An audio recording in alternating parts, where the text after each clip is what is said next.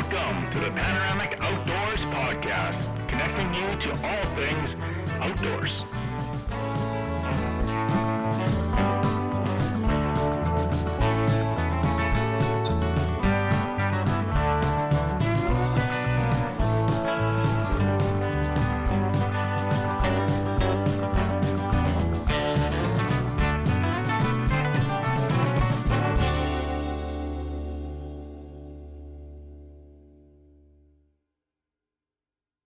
Finally I get to host a panoramic outdoors podcast. First one in probably a month. Super pumped to do it. Maybe I did the last one. I can't remember, but this is episode 102, 102 coming at you. And I got my buddy, good friend Chase, sitting across me. Chase, what's going on tonight? Hey, man. Just uh, happy to be here chatting with you and happy to have a recurring guest on with us tonight. Doug Duren, always always love chatting with Doug, man. Such an interesting dude. Oh yeah, he can. It's good having him on because he takes over the conversation, and it's good just to sit back, listen, and get some information. Um, but before we get to the Doug Duren interview, Chase, uh, did you get some candy at Halloween? Oh man, I'm just stealing my kids' candy. what they what they go as? The whole family was Spider Man. Oh right, yeah, I did see that. Yeah, that's cool. those um those family costumes are pretty good. Um, I got I got to tell you about this one. I got my buddy there out in in Calgary, and him and his wife have two young kids, like both like two and under, and um, they you know those like those things where you can strap. I'm not a father or anything, obviously. So those things where you strap your kids in the front and they're front facing. Yeah, yeah. Like, like a carrier. Had, yeah. so each of them was wearing one of them, and then they had helmets on, and then these like poles with like a parachute, so it looked like they're like doubling or dueling and par like parachuting yeah, or yeah. jumping on an airplane. It was pretty good. So that was pretty good one. And then uh then my nephew there, it was I was talking to him after and he's he's super like I don't even know what he has, two maybe. Just turning two coming up. So he's like barely talking and I'm like, What'd you go for Halloween? He's like, Tiger rawr. So I thought that was pretty fucking funny. That's awesome. Yeah. Um but yeah, other than that, um, Halloween just went by. You guys went as Spider Man. Have you been out hunting yourself uh, over in your neck of the woods? A little bit of bow hunting. Uh, set up a new tree stand. Tristan sat it the other night. I sat it once. Uh, Tristan did not see anything. Uh, it's funny because I, I linked up with him after, and there was this field.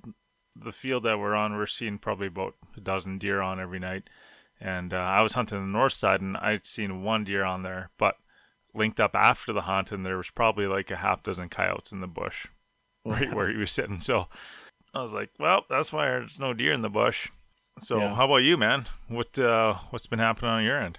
Well, since the last podcast, that I think we talked about how I shot that doe with my PSE, but um, with my PSE crossbow. But other than that, I've been sitting quite a bit, and I've been sitting a lot in that bayonet blind, um, the one I got from Heights Archery. I really, really like the blind. I think I've talked about a few things I don't like about it, and I, I will mention it again. Like it, it, there's nowhere to like, there's no like little like pockets and stuff where you can put branches and kind of like brush it in really nice. So right. when I do brush it in, the wind kind of like blows shit off, which is kind of annoying. But I've been sitting a lot, of, a lot of spending a lot of time in that blind and uh, seeing deer, lots of deer, not the buck that I want yet. Um, but maybe after talking with Doug Duren on this episode, maybe I'll just be shooting whatever stands in front of me next time. Yeah, no um, But uh, you know, like Heights Archery hooked me up, man. Like I got my bow through them, I got my my blind through them. I'm very, very happy to have them kind of on our panoramic team. They they support our podcast, like anybody that's listened before knows. Um, Heights Archery is located in Winnipeg. If you ever have a chance to get down to Heights Archery, go down there, check them out. They got shooting lanes so you can try out bows. They got it's not only an archery shop it's kind of like an outdoors hunting outdoors slash hunting shop. Like they got they got clothing they got targets they got blinds tree stands they got firearms and even ammo. So even if you're looking for ammo i know it's there's a shortage around manitoba right now. Give them give them a try and go on the internet. You can go on there google them you'll find them on the internet and you can send them an email and see see if, if they have what you're looking for.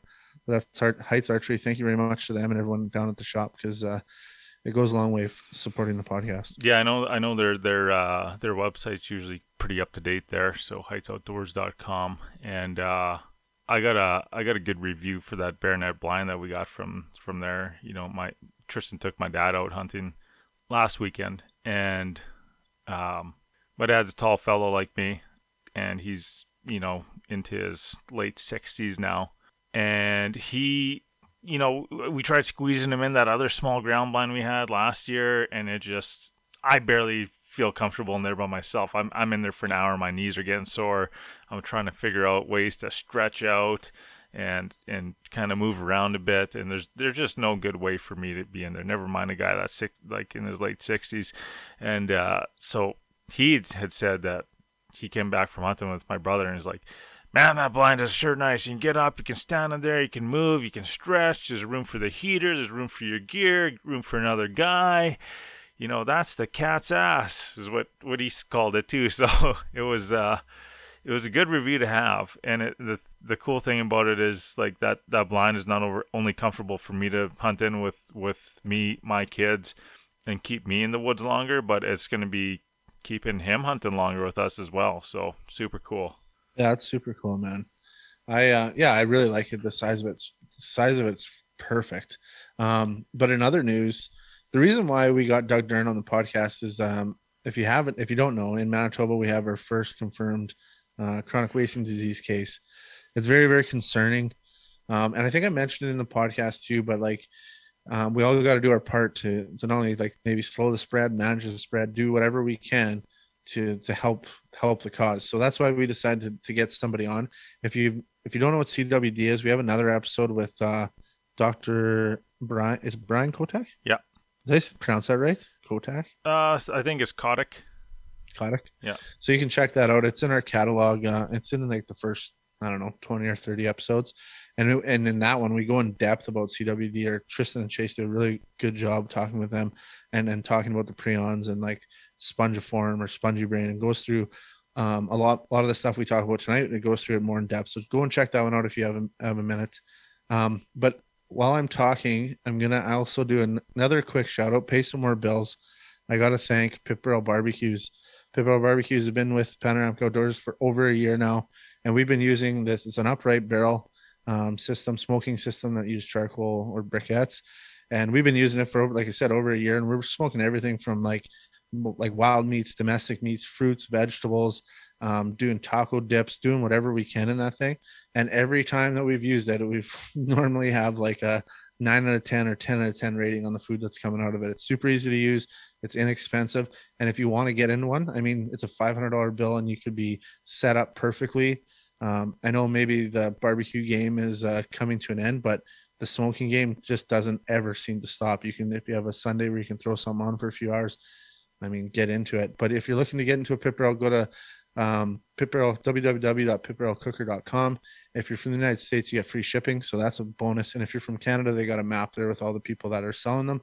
So check them out. That's www.pitbarrelcooker.com. Right on, man. Um, it's it's kind of interesting. You know, we chatted a lot a lot about CWD and, and a lot about what what can be done um, to to help manage the CWD in this episode.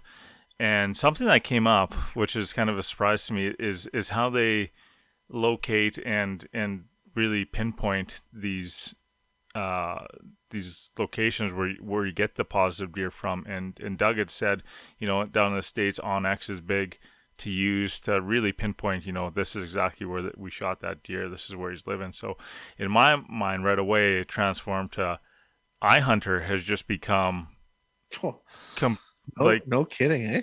I, like in addition to everything it already provides for for us is like another resource to not only you know help us out in the woods but now we're talking disease management tactics with with iHunter as well so um if you guys don't know what iHunter is it's it's like a it's uh like having a GPS with your satellite maps on your cell phone. And you can use it without cell service and you can share waypoints you can share locations tracks all kinds of stuff. And uh, it's an app that you can get canada wide um, they have a basic map system. They have public land or yeah public land or public public land map Can't talk tonight and landowner maps that you can purchase as well. So uh, kind of three different levels of mapping systems there.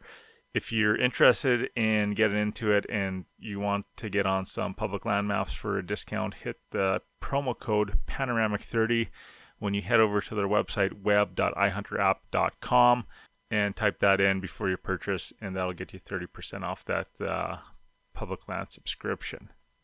Yeah, I got a cool story to tell you about the iHunter um, quickly, uh, and it has to it has a lot of uh, has a lot to do with this episode as well too. But like, I, and I mentioned this on a podcast episode before, and I should really like do a contest and be like, if anyone can tell me what episode that was where I told this story, I'd give you something for free. But I can't think of that. But I remember I was driving to Ver- Virden one day from from Brandon, and I came across a mule deer d- doe in the field, and it was it looked really messed up.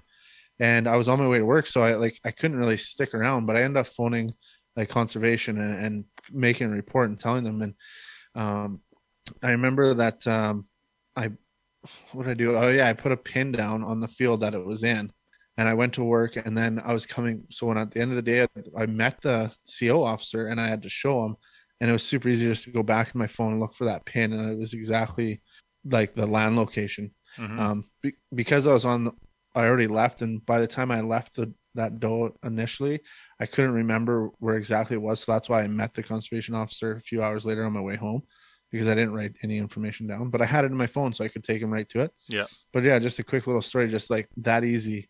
You know, you can, if something ever did happen and you need to throw down a pin and you can always go back and reference it later. Yeah, that's awesome, man. So what's uh what's what do you have in the forecast coming up here? You said uh, I think a lot of snow apparently. yeah, first winter storm coming through Manitoba here. Here we go. And that's I don't know what it is, man. Like it's for me, it's like I get like feel like a little schoolboy or something. Like I get super excited when I hear snow in the forecast.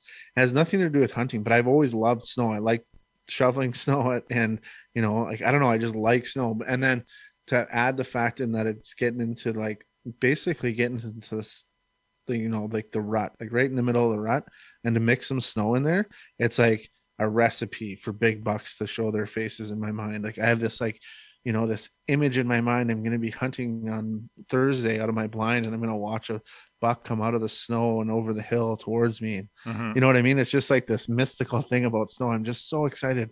I Yeah. cannot wait for the snow. Yeah, the deer are a little bit easier to spot in the bush if there's a little layer of snow, but the the the thing I'm looking forward to is just like the tracking abilities because oh yeah. uh, the I mean you can see the the physical tracks of the deer, but you can also track blood trails a lot easier in snow most of the time. Um, yeah and like sorry to cut you off that's one thing too in like the hunting area i have. There's um a definite spot where a lot of bucks travel and when you get that little bit of snow you can tell when those big bucks are coming and going and they use like the same kind of like scrape line and it goes from one property to another and it's kind of out in the open so the only way you can tell that they're they're using this is when there is a, some snow or even rain so it makes some mud mhm. so I'm very excited because then you'll see, you know, it was like you're walking from your stands, like, oh, like in the morning, oh man, last night he must he crossed here, like he came through here last night. So Yeah, yeah. you know, you can almost I'm not saying you can time them better, but you can kind of keep track on what's coming and going too with that snow. Yeah. Obviously. gets you fired up. Uh, my buddy, uh, one of our one of our uh, number one fans of the the podcast here, Brian, he ended up getting his first deer, first buck. Big congrats Oh, to Brian. congratulations, Brian. And uh, you know, Tristan and I were chatting with him, and he had uh, he had thought that he maybe made not a great shot on this deer. Da da da da da. And my first thought was like, oh man, I would hate to be tracking a deer that was not hit very well right now without any snow. Be so much better two days from now. so Yeah. um, that's kind of what I'm looking forward to too, because you just can't really see where they went and stuff like that. At least in snow, if you did make a bad hit, you know you got tracks to go from, right? Yeah, yeah, for sure. And you know what, Brian? Good for you. And the thing is, like, I've shot. You know, I'm not saying all thousands of deer, but there's always that thought in my mind. It's like, oh man, was that a good shot? So, um, so- but it's awesome that you found your first deer and you got your first deer. Now you get to enjoy the Yeah, the fruits of it. nice little buck, man. Nice little buck. But speaking of snow, comes with cold weather. Yeah, What do we do for cold weather, Chase? Why don't you tell everyone? got to layer up, baby. Layer up. Merino wool, to be specific. And uh, if you listen to the podcast before, you know what we're talking about. Wool love. uh, merino wool underlayers.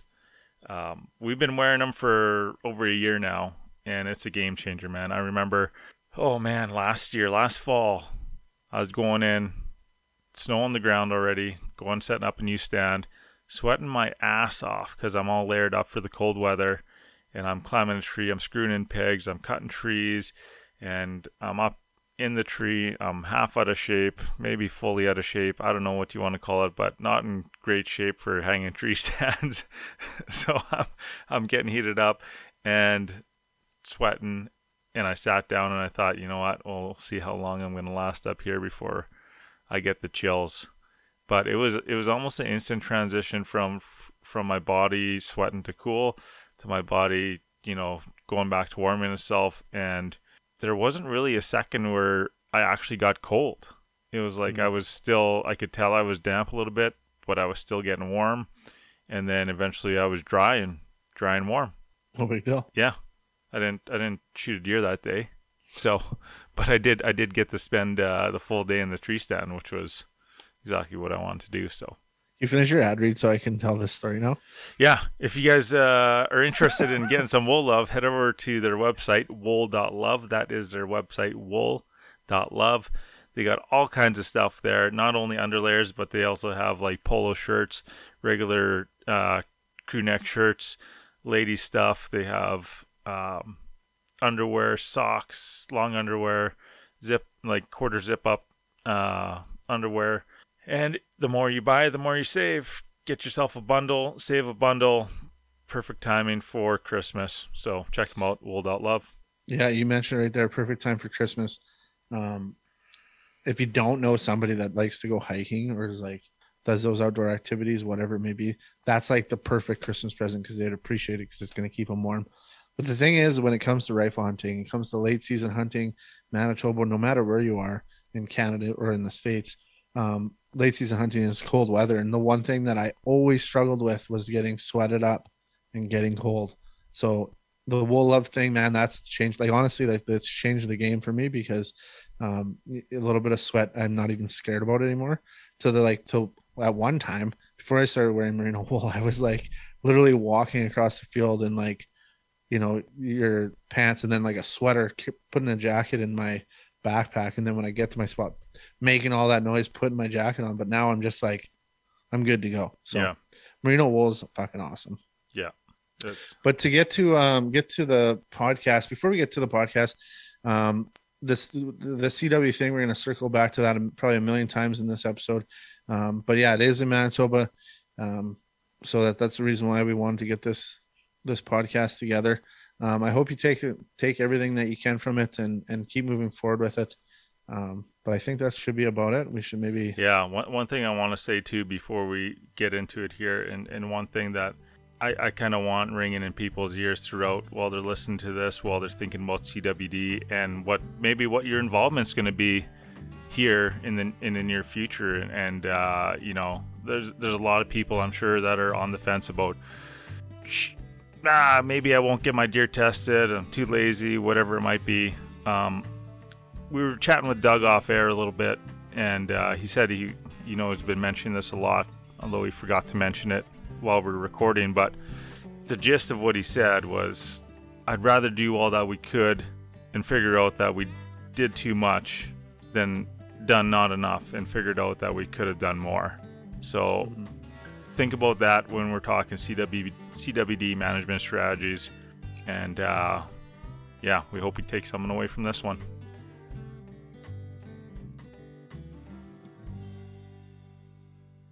right on. So today we've got a returning guest. He's been on here before, and we talked a little bit about uh, land management, wildlife management, CWD.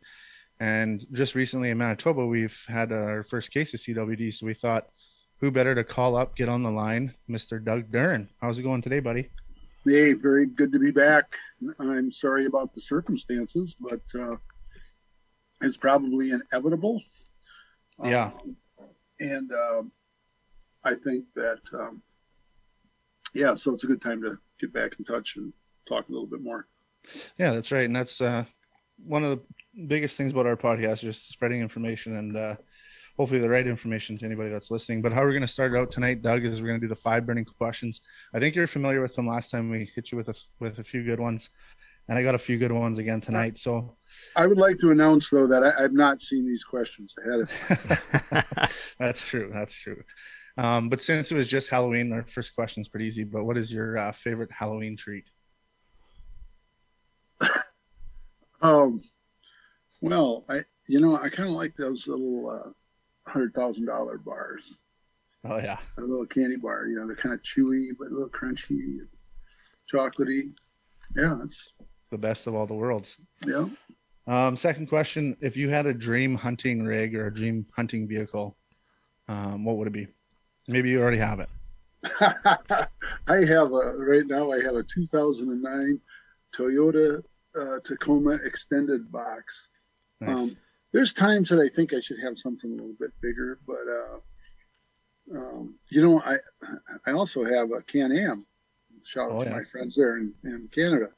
Um, I have the uh, the long box. Uh, I'm sorry, I can't remember the name of it. Like thing, an EXT or something like that, probably. Yeah, but it's like it's it's the far, long farm box. It thing's great. Oh, yeah. Nice. Um, so I don't know. I mean, I guess I I, um, I like my buddy Stan's F one fifty uh, crew cab. Um, I just shit. I'll just get in whatever the hell there is and we'll go hunt.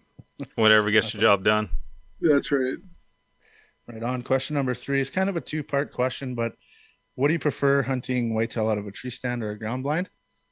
And the second part of that would be just would you rather be pushing bush or sitting and watching? Huh, that's what you call it up there, huh? Pushing bush. Pushing. What do you guys um, call it? You know what's interesting? Um, we call it mooching, but um, uh, at least that's what we call it on the Duren farm.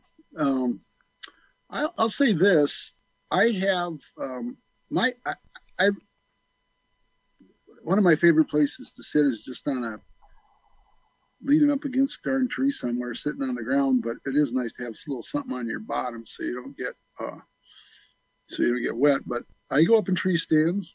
I use ground blinds. I even have some insulated blinds, um, elevated insulated blinds, and I like those too. It kind of depends on on what you're doing, what the day's like, what the wind's like. Um, for me um, on the farm, I can't believe I'm, you, you, know, you're asking me to be specific, so I'm giving you all the generalities. But I like them all, I guess. It's sort of like a thing about the truck. Um, so yeah, either one. And then what was your, your what was the second question? If you like pushing bush or just sitting. Oh yeah, pushing bush or mooching. Well, we call it mooching. I like um, I like a little both. I, I like still hunting a lot. Mm. And this mooching thing that we do is is kind of a combination of both of those things. We, uh, um, if you get have uh, Rinella's uh, book, uh, "The Meat Eater Guide to Big Game Hunting," I wrote an article about it in there. And um, on, remember, this is farm country, and most of my experience is hunting uh, farm country. Although I've hunted some, you know, like some of the woods up north and that kind of thing, and you can sort of do the same thing. And I think that's what you got. What you're calling pushing bush is more of a traditional deer drive here, where everybody just kind yeah, of yeah. you just like really bang through it, make sure you're getting everybody out of there. Whereas the mooching thing is more like coordinated stand and still hunting. Mm-hmm. Hmm. Um, and that's, uh, honestly, that's kind of my favorite way. I mean, I, will go out and sit all day. I enjoy that too. Um, I just like being out there, man. Yeah.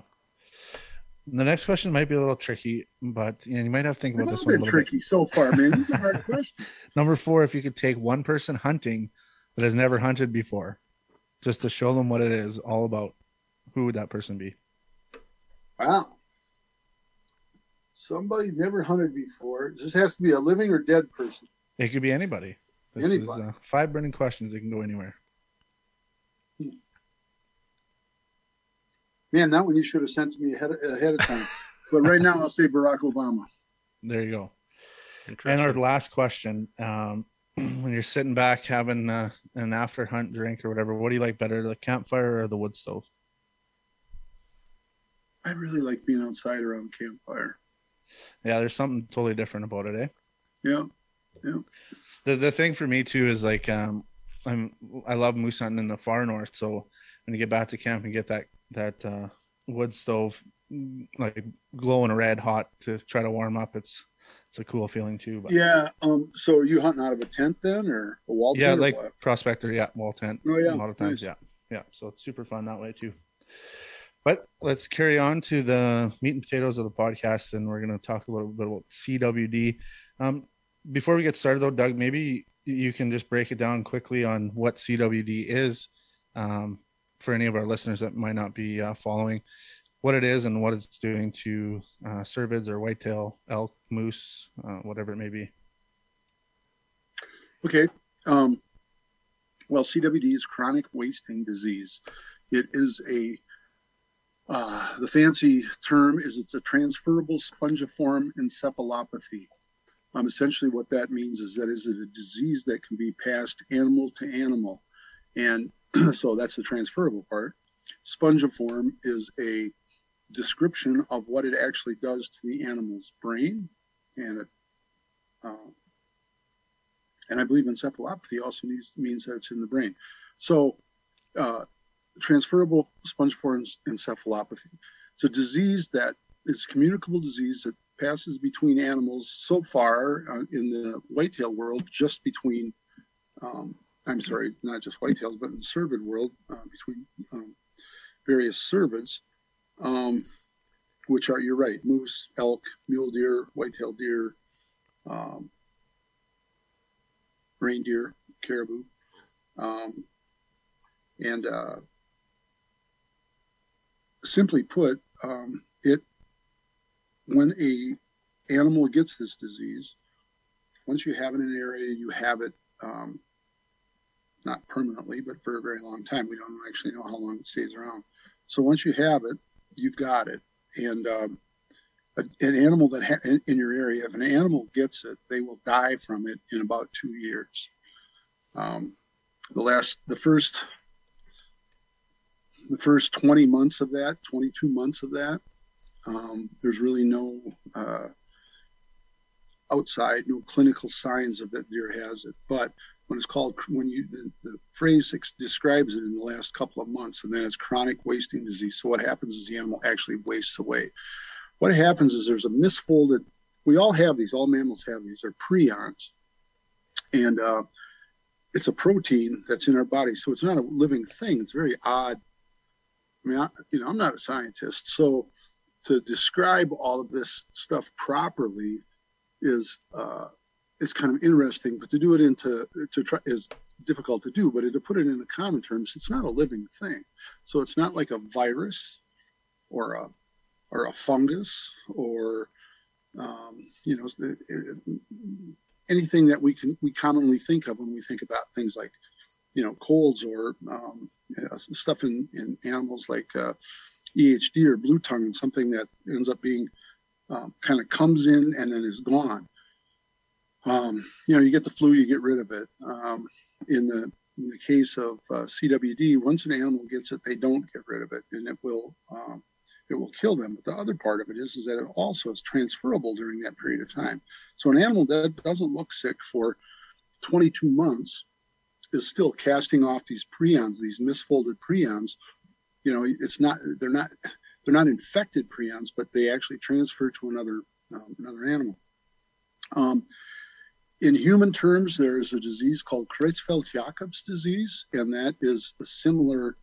Um, it is the human form of a prion disease, um, and uh, one case of it, one variant of it was uh, in the um, South Pacific Islands where there was a cannibal tribe who there were cannibals in that they ate their um, uh, dead as they uh, as an honor to them, and that was how they got it. You may have remember you may remember something called mad cow disease, and mad cow disease was a prion-based transferable spongiform encephalopathy that was being transferred from cows to cows, and it also jumped to the species barrier and went to humans as well.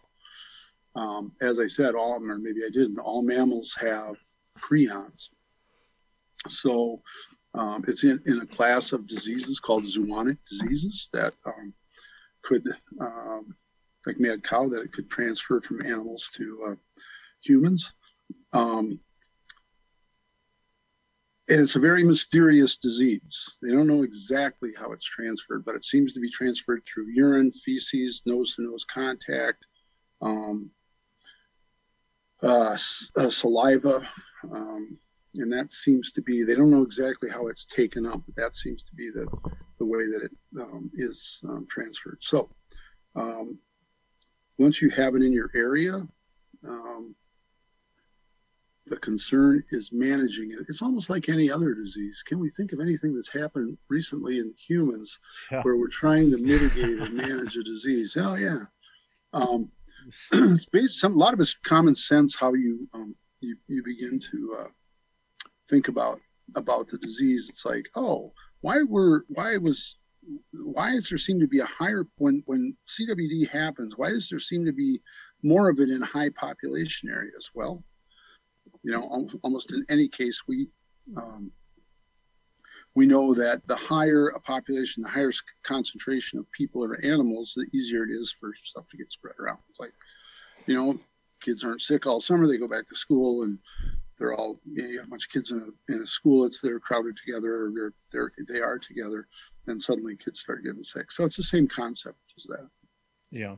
Is that pretty good? bit, yeah that was very good and a little bit of the history on it and maybe you might know doug uh, it was in colorado where it started at like a man-made facility was it fort collinsworth or yeah so it was identified in colorado in a facility okay. in colorado it was not um, not. I suppose it's that's the first place where it was um, identified. So did it start there in that facility? Hard to say. Um, a common um, spongiform, transferable spongiform encephalopathy is scrapies in sheep. And scrapies have been around for a long, long time, and including in the West. Is it possible that there was a change or a mutation there that that um, uh, mule deer in that case or or elk picked up. Um, that's possible. We don't know how it exactly originated, and any conspiracy theory to the outside, to the contrary to that, is just plain wrong. So when you see the thing about um, in, in uh, the lab and or the research facility in Colorado, remember that's where it was identified, not necessarily where it originated. Yeah. Um, so, um, but yeah, in, in 19 the 19, late 1960s. We've had it in Wisconsin for uh, big anniversary, 21 years, 22 years. Um, we had it longer than that. It was identified that many years ago, 21 um, or 22 years ago, about 75 miles south of me. Um, and it has it has grown in prevalence and spread geographically since that time. There's a series of you can go to the USGS Wildlife Health Center um, and look at the um, emerging disease section. USGS, well, so it's the United uh, States Geological Survey Wildlife Health Center. It actually happens to be centered in Madison. And Brian Richards, who is a world he's the emerging disease coordinator there and certainly is world known around the world for his work on all kinds of emerging diseases has done some great work with cwd including um, um, series of maps that shows you where where it was originally identified in various places and how quickly it spread. Um, so, so that's where we're at. I, that's I, where we're at. I just want to butt in here for a second, and I just, if anyone's wondering why we have Doug on, is that like you said, Doug, you've been you've been living in uh, in Wisconsin your entire life, and Wisconsin's had CWD for 22 years, approximately now, and mm-hmm. uh, you've you've been one of the folks that have, have, have been really taking some action on this disease as well. So that's kind of why we really wanted to have you on. Yeah, well, exactly. I appreciate. Yeah, I appreciate that. I think that um, this is what I can offer to you and your listeners. Um, just slight correction. I've actually lived in a lot of different places, but a, a big part of my life in Wisconsin. Um, I grew up here, five five generations in, in this area where I now return to. Um, I've been uh, living near here for quite a while, but the last four years moved back. Um, uh, so we have a 430 acre farm. Um, I control about 640 acres for hunting on our farm and some adjacent property. Um, manage that property, um, our farm especially, for conservation. Um, hunting is a part of conservation. Conservation is not a part of hunting. I mean, it's obviously that case, but I think that too much emphasis sometimes is put on hunting, and I would rather see the emphasis put on conservation. Um, so I can speak to my experience and uh, you know, in my perspective on chronic wasting disease, given the length of time I've been dealing with it. I've been living in Wisconsin. I moved back to Wisconsin. I've been living here for I don't know, 31 years or 32 years, um, and uh, certainly was here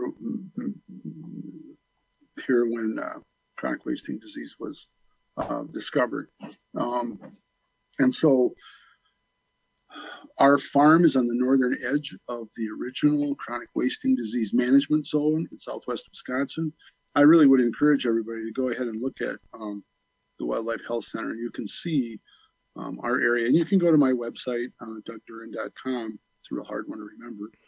Um, D-U-R-E-N, dougduren.com. And there's a section in there about CWD, and I, I post some, I think, some important stuff in there. But yeah, so before know, we get too far before we get too far ahead here and chase kind of touched on it there and that's exactly like yeah like we said we wanted to get you on. You've um basically the disease is like 60 years old and you you've kind of maybe lived in uh when it came to wisconsin for the, like for one third of it coming into wisconsin.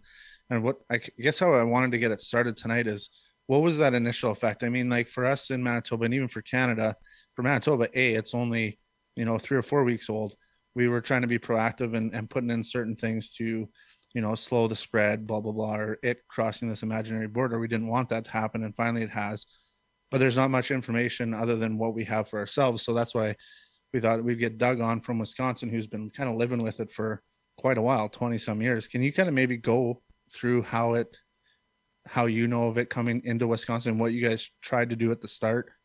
And then maybe like kind of just how that evolved until today? Sure um, it was discovered in free ranging deer near Mount Horeb, Wisconsin. Like I said, that was the south of me, and some person literally saw a deer that looked like it was wasting away, and that was how it was discovered. Um, it's the kind of thing that that you know folks concerned folks about wildlife do is they saw a sick animal and they called uh, animal control. I think that um, DNR, Wisconsin DNR had been doing, well, I know this, that they've been doing some monitoring. It's called surveillance testing previous to that. Um, and uh, so that was in free ranging deer. Um, bigger question, uh, or another question is worth asking is when was it in penned deer in Wisconsin? Wisconsin has over 350 um, captive cervid facilities, um, from very small ones to really quite large ones. Um, and uh, they if uh, they are certainly one of the places where CWD is, exists. I mean, we were talking about the place in Fort Collins, uh, Colorado. Yeah, it was a um, you know a government facility there, um, sort of like a farm though. Um, and there had been some previous things um, work done with other animals there before, but deer farms are it's very they, they raise deer the way I raise cattle, and in fact they don't even raise them they they confine them much more than I confine my cattle. In fact, my cattle are having having greater opportunity to roam around than most deer do. So if you crowd animals into an area, and there is one that's diseased, it passes very quickly. Um, so how it got here, we don't know, but we do know that it's getting spread around by a number of things. One of them is in the back of trucks from deer farms. Another is from carcasses being um, moved around the countryside. And who knows, that may have been how it got here originally. That heck, when I was a kid, um, I mean, I was a kid, kid, uh, before I was going hunting, my dad, um, he used to deer hunt up north, but he, he took, I suppose, three trips when I was a kid out west, uh, went to Wyoming, and they brought whole animals back. You know, they brought whole mule deer back and whole elk back, and it's just what you did. You know, you killed these things, you hung them up, you got them and had that um, now what we know now is that in the spinal column and the brain and the lymph glands and all the things, all the stuff that you throw out, right? Um, uh, had a infected animal been brought back to Wisconsin and after butchering that would have was uh, discarded, that could have been one of the ways. We also know that cervids, deer, elk, um, certainly deer and elk, white-tailed deer and elk, been get, get, moved around the countryside in the back of uh, trucks because they are, even though they are, uh, um, we think of a wild animal, they're also a, um, a farm animal or livestock and uh, that's where this whole thing gets tricky with the uh, with the deer farms and that sort of thing. So how it got here, we're not sure, but if you can look at the uh, you can look at the maps, and, and, and I don't think it's coincidental that there are a lot of uh, there's a lot of CWD and wild deer around captive cervid facilities um, in Wisconsin and other parts of the country. Um, and so that's an, you know that's another way, but um, as I said, um, how one animal affects, uh, uh infects the other happens the same in whether it's a captive deer or a wild deer. Does that make sense? Mm-hmm. So it's still um, you're still looking for that contact. You're still looking for the some way to transfer that disease, right? Between right. wild deer and, and captive deer, and then if some something happens to captive deer and that that those um, discarded parts aren't discarded properly or in a way that would that would manage any disease transfer there they can really whatever get eaten by coyotes birds and get spread around the countryside like that right? Yeah that can happen too. So right there's i mean it's important to uh to to discuss all these possibilities and all these you know these ways it gets moved around because the number one thing that we can do we we don't have a way of of of there's no uh, vaccine for chronic wasting disease. There's no um, uh, there's there's nothing we don't have a silver bullet to stop it so all we can do is control it and manage it so what i like to say is if you don't have it you don't want it and if you do have it, you want it as little as possible. That being the case, you need to act accordingly. And that's where, again, things get a little complicated. But I think if you can go into some of this thinking about this is a horrific disease, everyone should be concerned about this disease. I wrote an article for MeatEater, I don't know, three years ago or something. You can go back there and look it up. Um, where I made the argument that animal rights activists should be concerned about chronic wasting disease because it's a horrific disease and it's just it, when you see a deer with it, it breaks you heart. It breaks your heart. It's an animal that's wasting away. It's drooling. It's on the edge of dying. Right.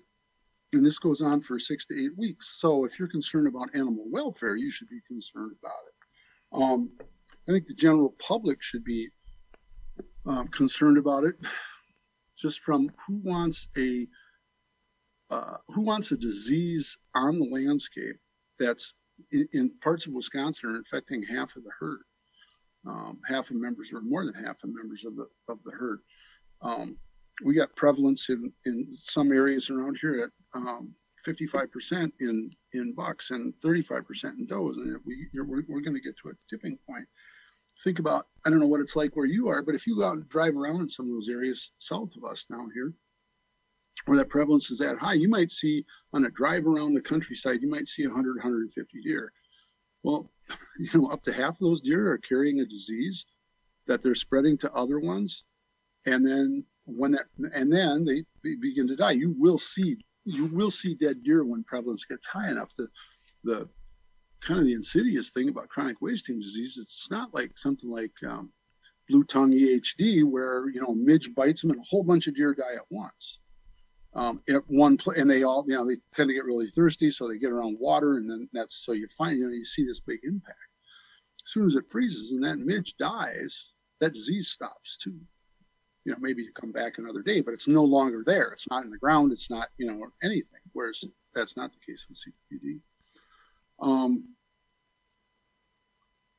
uh, ask another question, man. I, I, I think I'll keep it rambling No. here. I'm, I'm going to slide in here quick too, and you're talking about like how your deer populations are there, and that's that's one of the scary things for me when I think about the timing of this disease entering the province, and and maybe this probably has something to do with uh, how it got here in the transmission, but from my perspective, our deer population is, is very, very good right now. It's coming back. If probably about uh, eight years ago, we had uh, huge winter kill, and deer populations were pretty much at a couple decade low, and now the deer herd is is you know you can drive around the countryside and literally see, like you said, hundred, couple hundred deer in some spots in Manitoba here. So my fear is that this stuff is going to spread faster than we think it is, and uh, that's Yeah. kind of why I was really concerned thinking about this now too.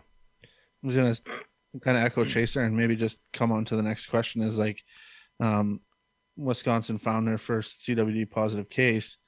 So what were some of the things that you guys did as a state to to slow spread at the start? And was there anything that if you could go back to you know 18 years ago, 20 years ago, what would you have done differently? If we could go back to 20 years ago, I would say, knowing what we know now, just the pure understanding of the disease and what it does, um, and how how it can spread. I mean, you remember? I mean, you know, the thing how science works is you get data, right? So some of this was speculative. Let me give you 80. This is sort of typical of Southwest Wisconsin, and I think this is fairly important perspective. 85% of the county in which I live, Richland County, and it's pretty much throughout the Driftless area. 85%, 85% of my county is considered deer habitat based on, you know, the, the what whitetail deer need for habitat. Um, a lot of farmland, a lot of it's you know a lot of mixed hardwoods, rolling hills, wetlands, everything that they absolutely could want, plus you know uh, agricultural crops. 85% of the county is is that habitat. 95% of the county is privately owned. Um, the number of deer per um, square mile in my of habitat in my county is 65, 60 to 65. That's on average across the county. You do, you know, and you start thinking, well, I know you guys, I know you guys, you guys use that metric system up there and everything, but down here we, you know, we're sticking to our, we're sticking to the old ways. Um, anyway, uh, so a section of land is a square mile, and essentially that's what I control. So a square mile, 600 and um, 640 acres. 640. I was going to say 620, but 640 acres. Um, and that's about how much we control. Is there six? Are there 65 deer on that right now out there? Um, maybe. There may be less. There may be more, depending on the the day and all of that. When we average it across the county, that many deer. So that's just a pure number. Well, what does that mean? Well, is there, you, you guys have probably talked with other folks about carrying capacity. You know, I remember saying this to Steve Rinella one time. So we have too many deer. He goes, really? From whose perspective? And um, you know, if you're a deer hunter, he's like, "Uh, can there Yeah. be too many deer? Well, Yeah. actually, there can be, and we can go into that whole. You know, it depends on what you're looking for in deer. But if you're a guy who wants to go out on an opening day, doesn't want to really put the time in being hunted, you know, hunting and sort of understanding what's going on and and and you know in your area and all of that, and you want to go out there and sit on a stump opening day and six, say 65 see 65 deer or something and which we had years that were like that um, there aren't too many deer right i mean if you're you want to go out and see deer when you go out hunting um, i think people who are true hunters and who are taking the time to understand the ecosystem that they're hunting in will begin to look at things like um, too many deer means there's damage to the ecosystem. In our case, it's damage to the understory in our forests. Okay. Um, but because we have all these crops, I mean, this is big farmland. We grow a lot of deer and we grow them big and we grow them fast. I mean, we killed, we just killed a five year old buck and um, on the, on the farm and, uh, you know, weighed 225 pounds, just a, just a hog. And, um, I mean, I know you guys get bigger deer than that up up there, but um, that's a big deer for around here. And I mean, he was like that. He's probably that big last year as far as weight goes, right? Big 160 inch rack. I mean, just a perfect specimen. You can go on my Instagram and see pictures of him at Doug Duren. Um, anyway, um, so the question is, what does that mean when we say we have too many deer? And well, then the other, so you know, that's one of them is imbalance with the ecosystem. And then um, if you have too many deer, you tend to have you have too many animals on a feedlot. If you have too many animals on your pasture, disease is easier to happen. You have too many people in a city. You have too many kids in the school. You know all those things. And so it's just that kind of that common sense part of it, right? So it makes sense that we control population to control disease because if we have animals, fewer animals means fewer less contact. It will help slow the, the disease won't spread as fast. Um, and then we can d- discuss um, demographics about what kind of deer you should be shooting. And what I've been telling people around here, because of the huge numbers that we have, um, is you shoot the deer that's in front of you. Um, and, and, and which can be a little bit difficult, you know, if you're someone who's interested in waiting for a, a big buck or whatever. I'm, I, I'm not chastising people who, um, hunt in CWD areas for uh, you know passing on a young buck. I'm just saying let's make sure we're filling our buck tags because we only get one. Um, but let's make sure we're filling those tags. Um, uh, why do why, why, do you think the why do you think the bucks have a higher prevalence of uh, CWD than the does do? I bet you can answer that question.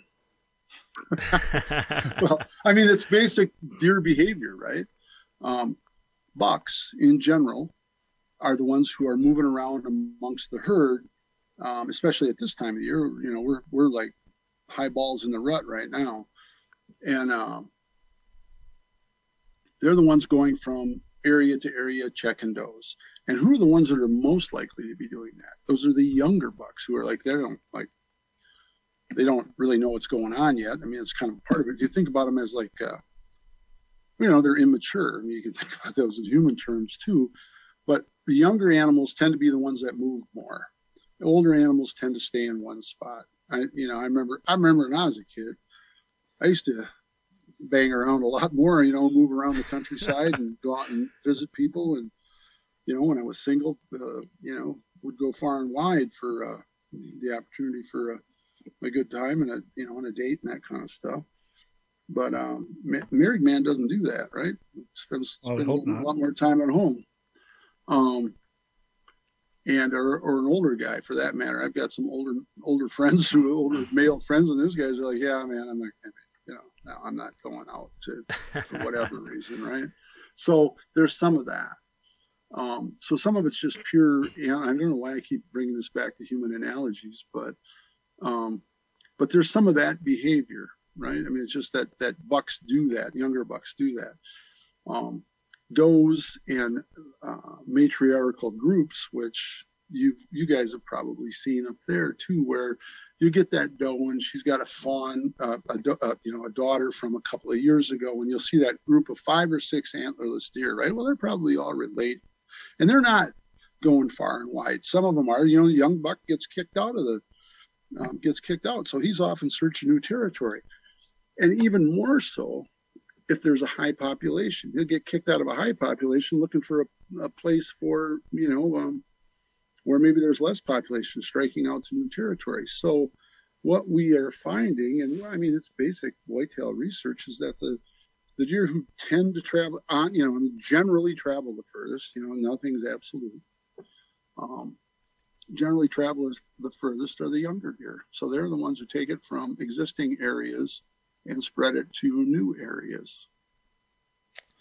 Huh, that's super interesting. And you know, you touch on a couple other things that I kind of want to circle back to, but um, like one of the things that I think that we're kind of getting to is to slow the spread or whatever you want to call it. Um, is one thing we got to do is maybe hunt more, shoot more deer that stand in front of you. One thing that you mentioned that 95% of the property in Wisconsin is private out of 85% of the deer territory. So there's a lot of different influences there to try to even to get out hunting. Um, was this when CWD was detected in Wisconsin? Would did that ever come into play where, where a lot of landowners were like, yeah, sure, or like were they educated? Like, is that something that maybe Manitoba should, like you said, everyone should be learning about it? But even just as a landowner that has no interest in hunting, maybe that's something we need to be advocating to them as well. Absolutely, that's a really good. That, that was a good point. I would I would have gotten to that eventually too, but um, you can imagine that in an area where 95% of the land is owned by, you know, private uh, individuals and enterprises, that if if the the, the Department of Natural Resources is going to implement some kind of a management strategy, they're either going to have the well, they're going to have to have the cooperation of the landowners, or they're going to have to force them to do it. And what um, happened originally in Wisconsin is there was an outbreak area. Um, it was called the you know the CWD, and they ended up calling it the eradication zone. And because there had been um, some success with eradicating the disease, um, they, the, the, long and short of it is you get one shot at not of, of stopping it, right? Like it's like um, hotspots, like a fire, you know, grass fire or any kind of fire. You get a chance to stomp out a little bit of a fire, it doesn't become a bigger one. Um, and so, in order to do that in deer in the deer world, what they did in south uh, south of us down here is they tried to kill pretty much every deer in an area. And when you start talking about 65 deer per square mile of habitat, you're talking about tens of thousands of deer. Mm-hmm. You know, and um, I actually have a friend. He's become a dear friend of mine. He no longer works for the Wisconsin Department of Natural Resources. He was one of the sharpshooters. He quit deer hunting after a while. Um, no after kidding. I mean, he just shot deer after deer after deer after deer. Yeah. Well, they had uh, the action plan from 2019, from what they have here. Um, and they, they haven't said what their real plan is to do besides monitor and test right now, but they said they from 2019 here they got a 20 kilometer target zone, so which would be was that about 16 miles, 14 miles square radius, miles kind sure, of thing. a radius yeah, radius an area around where it was originally discovered. Complete the population of all surveys. So whether or not they're going to put that into play yet is unknown. But they said for five years there is was what their plan was then. And the kind of scary thing is that's good elk country over there too, and moose country, I think. So. Mm-hmm. Yeah, there's uh, it's a big old pill. It's bitter, and it's a real hard one to swallow. Mm-hmm. Um, so how did how did that work out for you guys there? Not worth a shit.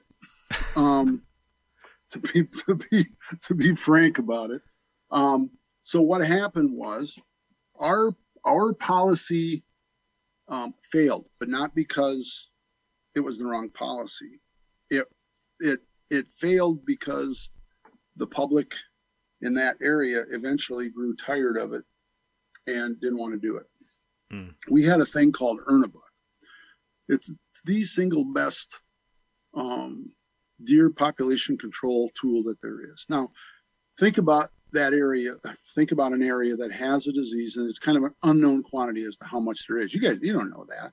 You know, I mean, if you've got it, you don't know how much you have yet. Mm-hmm. They're working on those numbers, right? So the first thing you got to do is figure out how how widespread it is. So they're taking it's really important. One of the things I'll tell you something you need to learn is how to read a damn map or an app on your phone.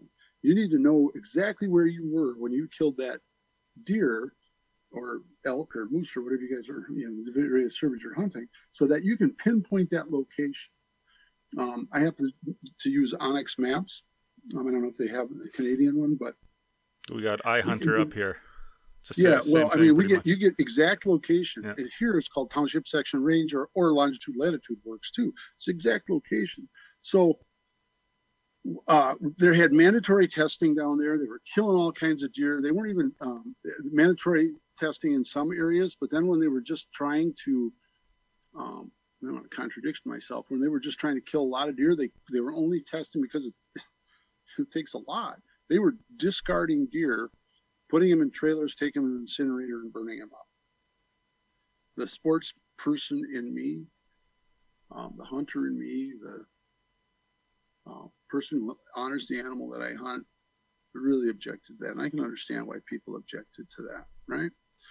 It was, uh, people said draconian. Well, draconian measures for, you know, it's desperate measures for a desperate situation. You get one chance to, to wipe it out. Um, and it, it has been was successful in New York State. Um, there's some background to that that I that is, but they, they were able to. Uh, what they thought they they've done is eradicate the disease um, where it popped up in New York State, but it had to do with the herd and where they came from. But they were able to do it. So there's a model where it did happen. But again, if you start talking about how many animals we're talking about, I can tell you how many animals a 20 yard dumpster holds. Um, I mean, it's, it's, it doesn't take long that you create enormous piles of animals, and nobody wants to see those, them wasted. But in order to have that first shot, they kind of had to do it that way. Um, it's an area where there's a lot of um, land that is owned specifically for recreation and, and, and hunting, private land. And so you've got, you know, people from the city or wherever, or local, you know, people who live out there too, who are very into deer hunting. So if you tell somebody, well, here's what's going to happen, we're going to wipe all the deer out in this area, and your deer hunting is going to be worth shit for a while, but you know you're doing the right thing. But I mean, that's essentially the that's it, right? That's the pill. Um, you can imagine how that became a little bit unpopular. So the education part of it is really important. Um, if you had come to me 20 years ago and said, "Hey, Duren, we're going to have to kill every deer on your farm and everywhere in the area," I'd had some questions about it. 20 years later, I was like, "Let's get started," um, because I do see where you have one chance to get it. Now, what's happening instead um, is that we're trying to manage the disease. Um, we are in the. I've, I've been my farm's been in the CWD management zone since the whole thing started, um, but I didn't have a positive CWD deer for 15 years of that of that 20 year period of time. We had our first one five years ago. Um, so it took a while for that disease to travel that far, and it travels faster in high populations with a younger demographic hmm. um, uh, of bucks and does. That in the areas in the endemic areas, the older deer, the ones that are most likely to be positive. Okay, so you have an area where it's concentrated. Those the older deer are, are more apt to be positive. But when you get out to those fringes, it's the younger deer because they're the ones who are leaving that core and taking it further out. Mm-hmm.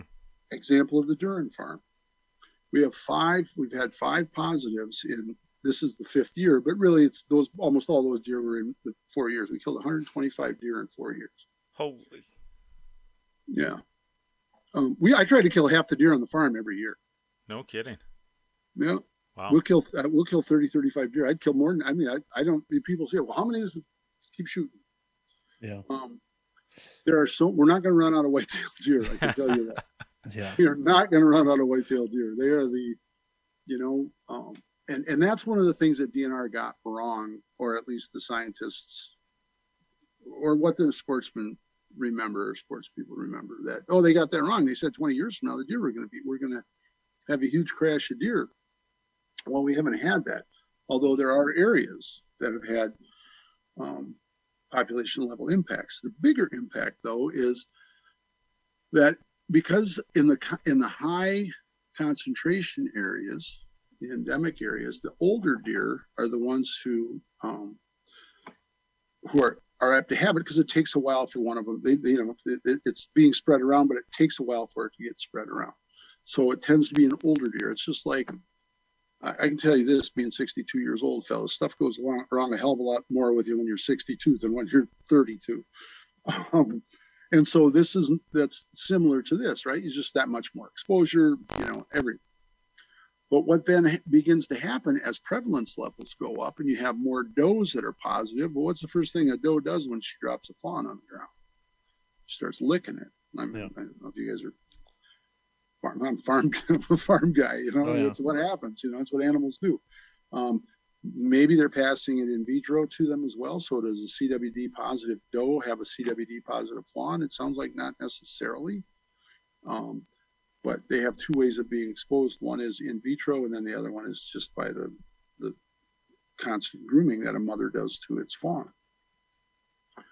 Um, and so in those groups, in those areas where you have high concentrations of deer and then a bunch of these, you know, these family groups I'm talking about, one of them gets it, it gets spread around.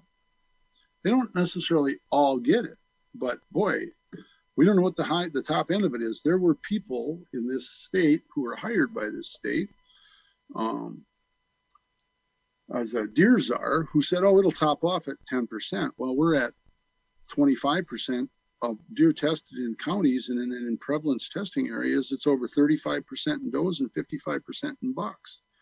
Um, that's recipe for disaster. You know, it's mm-hmm. at some point what happens is, and this is what's happening as you get further, uh, as the, the, disease spreads. And a lot of this is anecdotal, but the research, the numbers, the data backs it up as well. But I can talk anecdotally better than, than anything else. You can go on the Wisconsin DNR website, um, search CWD prevalence maps, and they, they show you. And then there's these charts and everything show you how fast it spread and where and all that. And then, then the most, the best visual again is just watching that video that the Wildlife Health Center put together um, about how fast and how it grows and, and, and both and, and the higher the prevalence the faster it spreads the higher the prevalence you know the the younger your herd gets because you start to lose older deer so if you're somebody who's um, interested in killing big giant bucks like my buddy mark kenyon is you know not that i'm not don't get me wrong we just killed a really nice one on the farm um, you should be concerned about CWD and you should be acting accordingly because what happens with CWD is that that herd tends to, when the prevalences get higher, the the the herd tends to get younger. Remember, it's a disease that they die after two years. I had a friend um, about eight miles south of my farm killed a nubby buck last year, CWD positive. Well, that deer wasn't going to get any older because he killed it, but it wasn't going to get any old. It was only going to get to be a two year old. So that right. five-year-old buck doesn't isn't going to exist in a high prevalence area anymore because, or, or, or they're going to become fewer and fewer. So your herd is going to trend younger over time. Have I scared you guys about this disease yet? I mean, I don't really mean to do. Oh that, yeah, but... every time we talk about this, it it really makes us think, and uh, like that's the one thing that we were uh, kind of had here on the notes is like um, just you know learning learning some of the new regulations or any type of regulations that CWD um, is going to be putting into place in Manitoba. And that's the thing that kind of scares me is like, you think of like Mad Cow back when it came through. And in my mind, there's probably like the odd farmer that had a sick cow and was like, you know what, I'm just going to bury this thing because I don't want to ruin it. But in reality, it's like, that's like the worst thing you could do.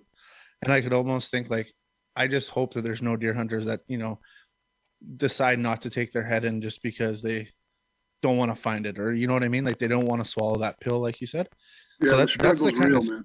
yeah, like that's the scary thing for me is just like I just hope the hunters and and whoever else um just follows the rules, you know, follows the regulations that might be forthcoming or whatever it may be. Cooperation. Yeah, cooperation, no doubt about it. And and um, you know, being supportive of your agency is important. That that doesn't mean that I mean, they're the best people that we've got, right? I mean, they're wildlife biologists, they're they're a hell of a lot better than the guy at the end of the bar telling you what, what's up with CWD or guitar players from um, Detroit or shit guys from Casanova as far as it goes. I mean, I'm not, you know, I, I don't pretend to be an expert. As I said, I, I can tell you that I've spent a lot of time on this and I'm living with it. And I guess that's the other thing that I would tell you is that, um, you know, when we first got it, when I mean it was first announced, we were all like, "Well, now what the hell are we supposed to do?" Well, I mean, we shot a deer. It's like, well, you know what? Uh, okay, so we got to wear gloves. We got to do. It. I mean, so that on that end, it's really important that people begin to think about two things: exposing themselves and exposing the herd. Right. So I uh, I wrote a piece for MeatEater again, where I remember the first when I found out the first year that we had was positive.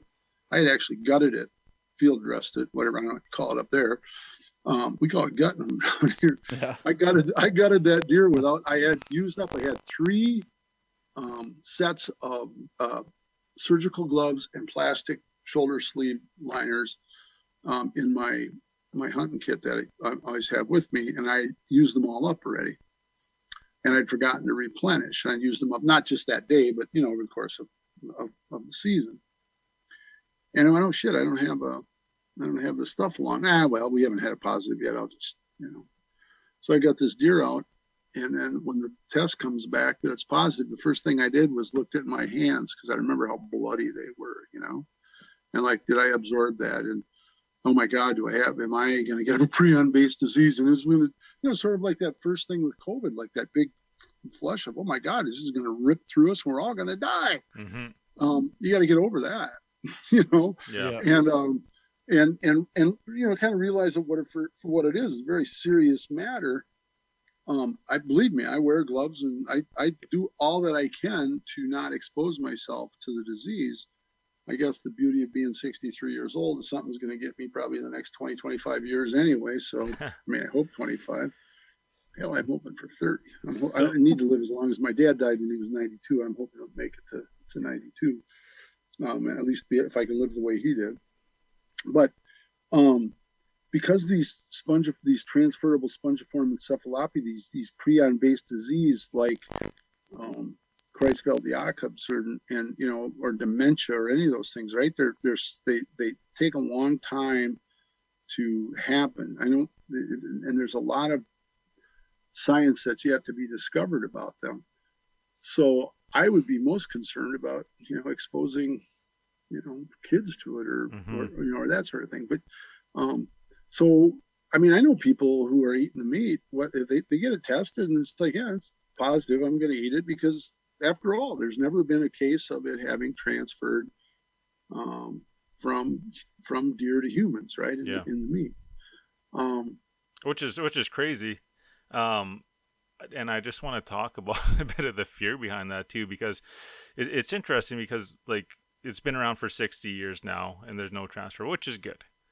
But uh, man, when I think about like Mad Cow and how they were kind of like you know, didn't know much about it. People were eating it, and now there's I read an article somewhere saying that there's like sixty thousand people in the UK that have a dormant mad cow prions in them Gone. or whatever, just waiting yeah. to kick in I have a friend, and, wipe a, them a out. A dear friend much. of mine um, who's part of a project that I'm working on called Sharing the Land that we can maybe talk about another time, but um, who was living in um, Great Britain at that time, she can't get blood. And the reason for that is out of I mean it's it's they're being very careful about you know transferring that stuff around. Um, because because Creutzfeldt-Jakob's disease, the the the human, not the variant, which mad cow disease is. Um, I'm getting down a little sciencey weeds here, but um, it's transferable in that um, you know surgical tools and that sort of stuff can transfer those um, can transfer those prions within humans. So then the question is, well, what about our knives? What about our, you know with, with deer? Well, there is a species barrier. Seems to be. It's not as robust as they once thought it was. Um, you're probably familiar with the Canadian study where the macaque monkeys were fed um, meat from CWD positive deer from Wisconsin many people said it was discredited and it was just wasn't complete. And there's ongoing that research is ongoing, and and nothing that they have seen has changed that. Um, some of those initial uh, uh, discoveries or conclusions that it did transfer through meat. Um, yeah, they injected it into the brains. Oh, those got it. You know, I mean, there was those. There were some other extreme examples, but um, it's worth being concerned about that and limiting your exposure, right? So any, I think everything in life is, well, a lot of things in life, everything in life, um, a lot of things in life are, are, are talk, we're talking about risk um, management. So what can we do to um, I mean, you think about the things, you know, you, it could be in a car accident, so maybe we shouldn't go in the car. Well, you know, maybe we'll go in the car, we'll drive safely and wear a seatbelt. So we're reducing that risk, you know, that's it's kind of a weird analogy, but um, I think it works.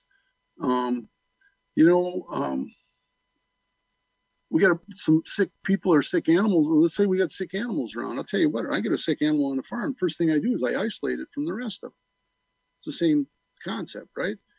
There's a reason we have a kid gets sick, they can keep him home from school. Why is that? I mean, there's a rule about it. It's not, oh, well, you know, I decided to keep them home because they're not feeling good. No, you decided them home because damn rule at school. You don't send sick kids to school. We don't want to infect more, right?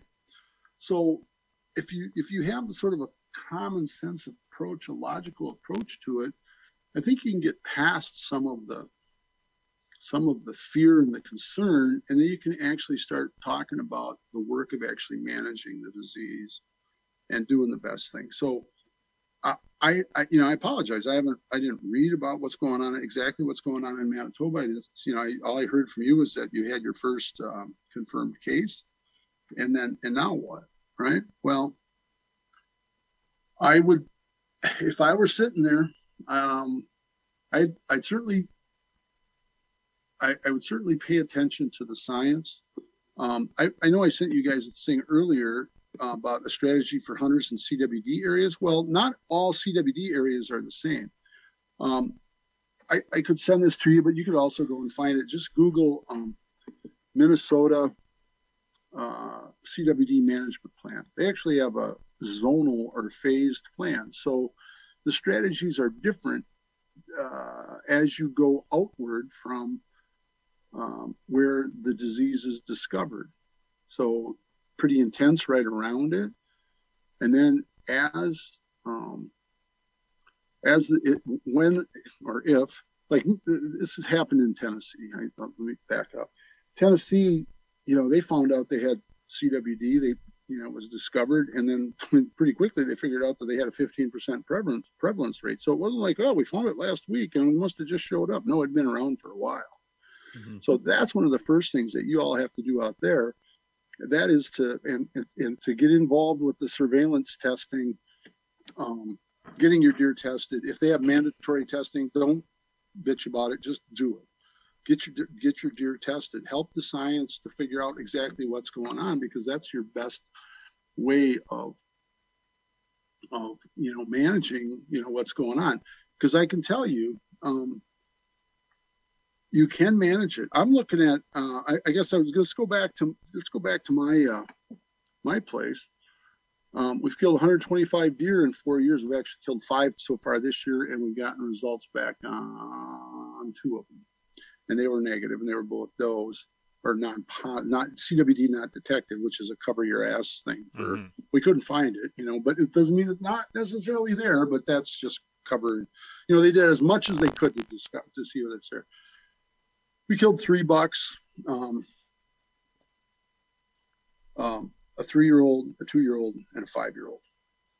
Um, if I were a betting man, if you told me which, uh, if you asked me which one of those you think is most likely to have CWD, I'd say the two-year-old, and I'll tell you why.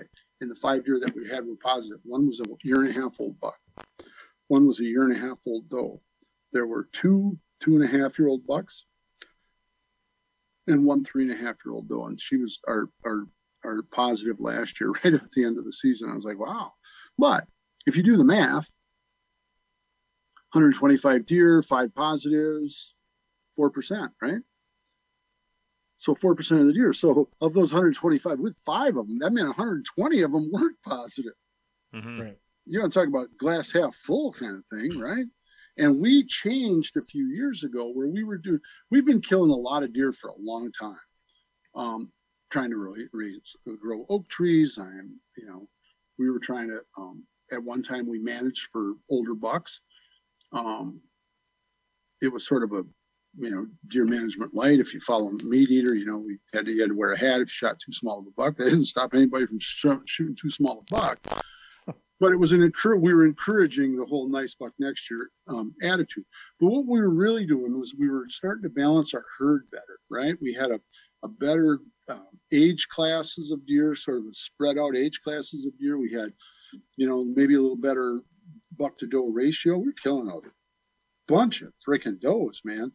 And um, when we had Earn-a-Buck in this state, when we, there are guys who start longing for the good old days of Earn-a-Buck, where you had to kill a doe before you could kill a buck. Hmm. Get your buck tag.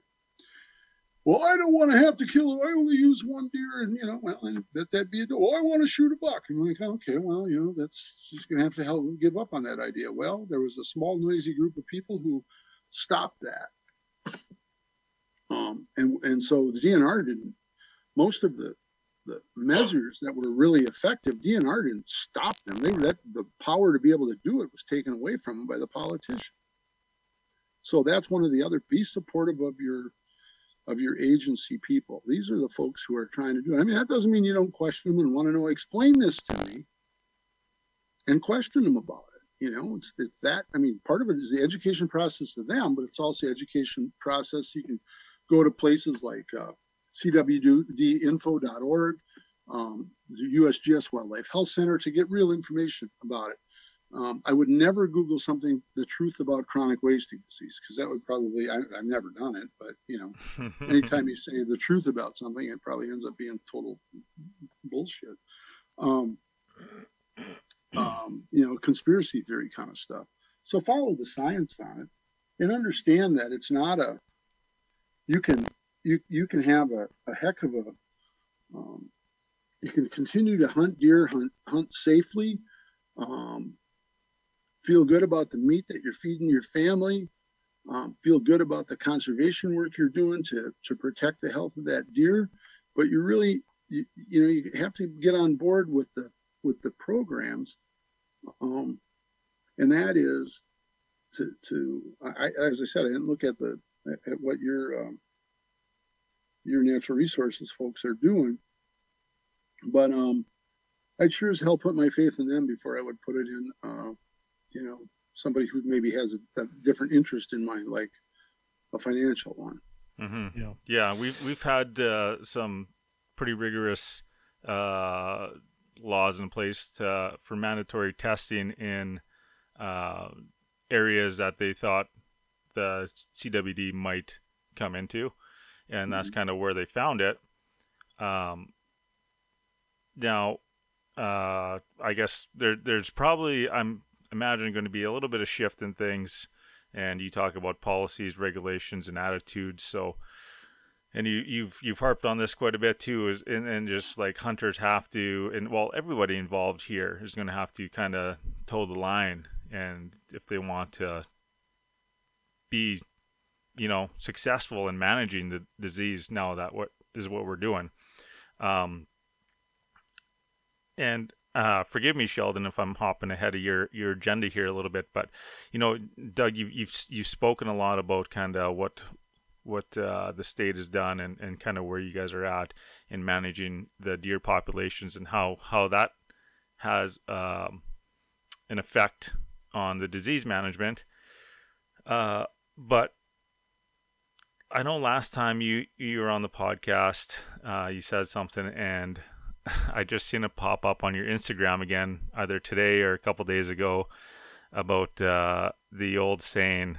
You know, there are people that go out there and do shit. There are people who sit back yeah. and watch shit happen, and there are people that are sitting there wondering what the hell happened. Yeah. Now, you you are definitely a doer. Kind of tell us, you know, should we all be doers here? What can we do?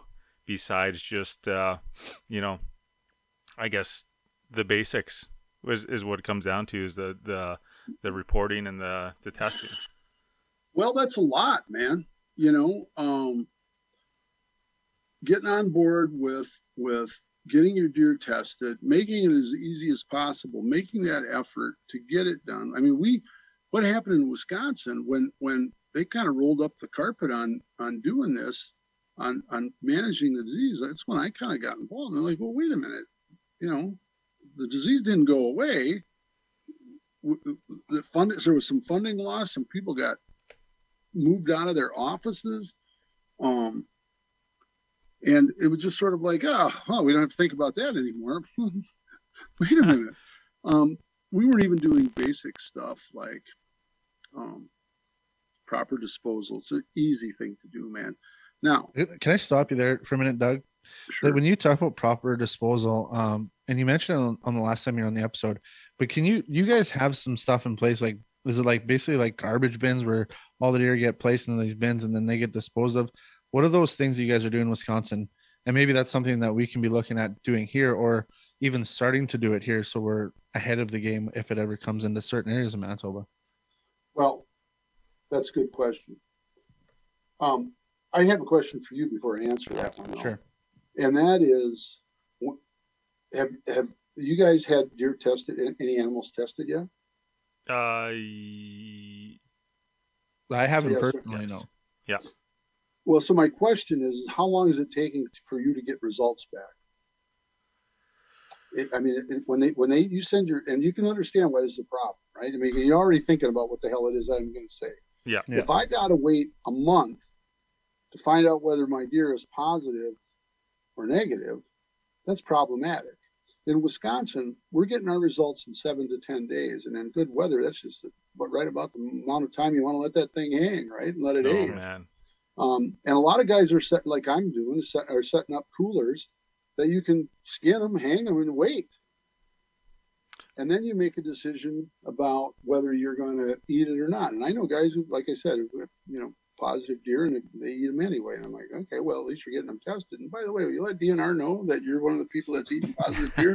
Because in case you, well, and I don't mean, I. I know it sounds funny, because, but at the same time, it's right. Well, Oh, let's man. let's yeah, I see that. You know, I mean, let's in his obituary, and he, you know, he Yeah. Well, I'll tell You you, know what I mean? Our our our kind of. I got a couple different uh, buddies I deer hunt with, and, and our rituals are either a eat the eat the liver uh, the night of the kill, or eat the tenderloin on the night of a kill. So that's going to be, uh, you know, when things come down the pipe here, a, a shift in in our uh, Yeah, post tradition. post harvest Well, rituals. you have to make that decision, right? I'm Yeah. not telling you telling you what to do that or not do that. You have to make Mhm. that decision. Am I going to eat meat from a potentially positive deer? Okay, am I going to eat meat from a potentially positive deer? Well, if you've only got a one or two percent prevalence rate in your area, chances are your deer doesn't have it, right? It's you know, 98 out of 100 won't. Um, uh, and then you can decide about that. You know, you can decide about that. And you know, it's not like okay, well, we all know this is possible, and if you want to go ahead, and then go ahead. I mean, you got to make that decision. Personally, I haven't eaten meat from a, I have not knowingly eaten meat from a CWD positive deer. If you want to know, and people ask me that all the time. You, I said no. Um, the positive that's positives that we have had were either uh, I mean, oddly, the one that I killed, that I told you my hands were all bloody, um, a buddy of mine said, "Oh, I'll take that deer," because it was later in the season, and you know, and I shoot, I think I well, I told you I'd run through three kits. I'd already butchered three three deer, and we were group hunting. And he goes, "Well, I'll take the deer," and um, results came back, and I said, "Hey, uh, deer was positive." He goes, "Yeah, okay." He ate it, you know. Um, that one I know for sure. All of the rest of them were discarded. Um,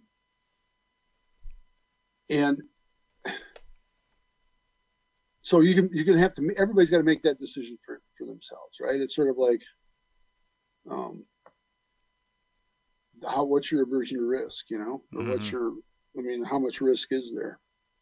And you can make that decision yourself. I mean, I don't disagree with people who say, um, I don't disagree with people who say, well, geez, it's too bad that that meat's going to waste. Well, you know, when I look in the dumpster out there at the farm I look in there and go, you know, it's too bad that meat's going to waste. There, I'd like to see people do a better job of cleaning up and butchering their deer. Um, I mean, seriously. I mean, I, I'm surprised that.